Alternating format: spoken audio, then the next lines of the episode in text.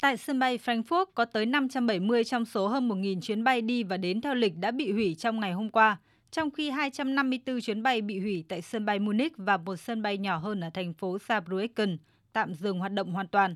Theo người phát ngôn sân bay Frankfurt Joachim Hara, các chuyến bay chỉ có thể hoạt động trở lại khi điều kiện thời tiết và an toàn được đảm bảo. Sẽ không có máy bay nào có thể cất cánh hoặc hạ cánh tại sân bay Frankfurt. Äh, Lý do là mưa lạnh khiến chúng tôi phải hủy bỏ quá trình làm tan băng trên máy bay. Chúng tôi thậm chí không thể đảm bảo một chiếc máy bay đã được làm tan băng sẽ không còn băng và tuyết trên đường băng cất cánh nữa. An toàn là trên hết và đó là lý do tại sao chúng tôi đã dừng các chuyến bay và hạ cánh xuống sân bay Frankfurt. Công ty đường sắt Deutsche Bahn của Đức cũng cảnh báo hoãn và hủy nhiều chuyến tàu do thời tiết xấu và cho biết sẽ giới hạn tốc độ tối đa đối với các chuyến tàu cao tốc xuống 200 km một giờ để đảm bảo an toàn.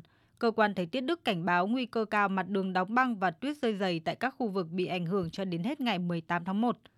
Trong khi đó, tuyết rơi dày ở thủ đô Oslo đã khiến sân bay chính của Na Uy phải đóng cửa và gây gián đoạn các chuyến tàu trong ngày hôm qua 17 tháng 1. Theo nhà điều hành sân bay quốc gia Avinor của Na Uy, đây là trường hợp cực kỳ hiếm gặp. Tuyết rơi quá nhiều khiến phi công không thể nhìn thấy đèn trên mặt đất, buộc sân bay phải quyết định tạm dừng tất cả các chuyến bay đến và đi. Tại Pháp, cơ quan thời tiết nước này cũng cảnh báo mưa băng và lũ lụt ở 25 khu vực.